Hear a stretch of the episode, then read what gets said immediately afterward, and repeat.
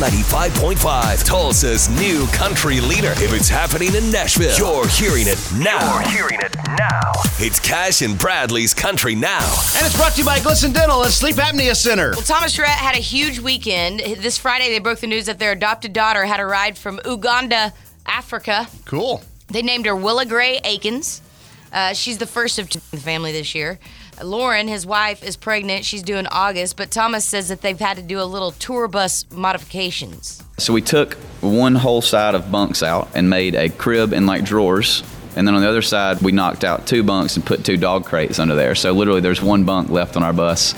But we're now going to have to get rid of the dog crates, probably add another crib because of two babies. So it's pretty nuts. Dogs always get neglected. Diapers and dogs, that's one smelly bus. That is. Uh, Florida Georgia Line, they're very impressed by the evolution of country music. I think uh, of all genres of music, country music evolves very quickly. And I think that's a beautiful thing. I think it's been fun to watch from the 70s to the 80s and all the way to where we're at now to watch this thing evolve and watch country music change almost yearly in a good way, you know, in, in a growth type of way. And, and yes, there was the year where it seemed like there was a lot of male influence in country, a lot of male artists. There's also been years where there's tons of female artists and, and not many males. So it naturally, organically always changes and, and kind of mixes things up.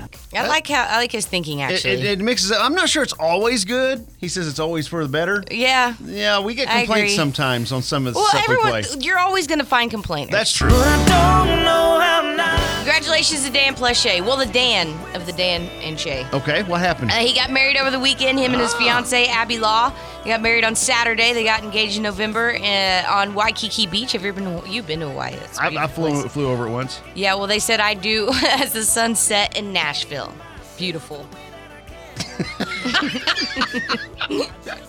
Yep, I can picture it in my mind. That's your Cash Bradley. Catch your down. Follow it on Facebook. Facebook.com/slash K95 Tulsa.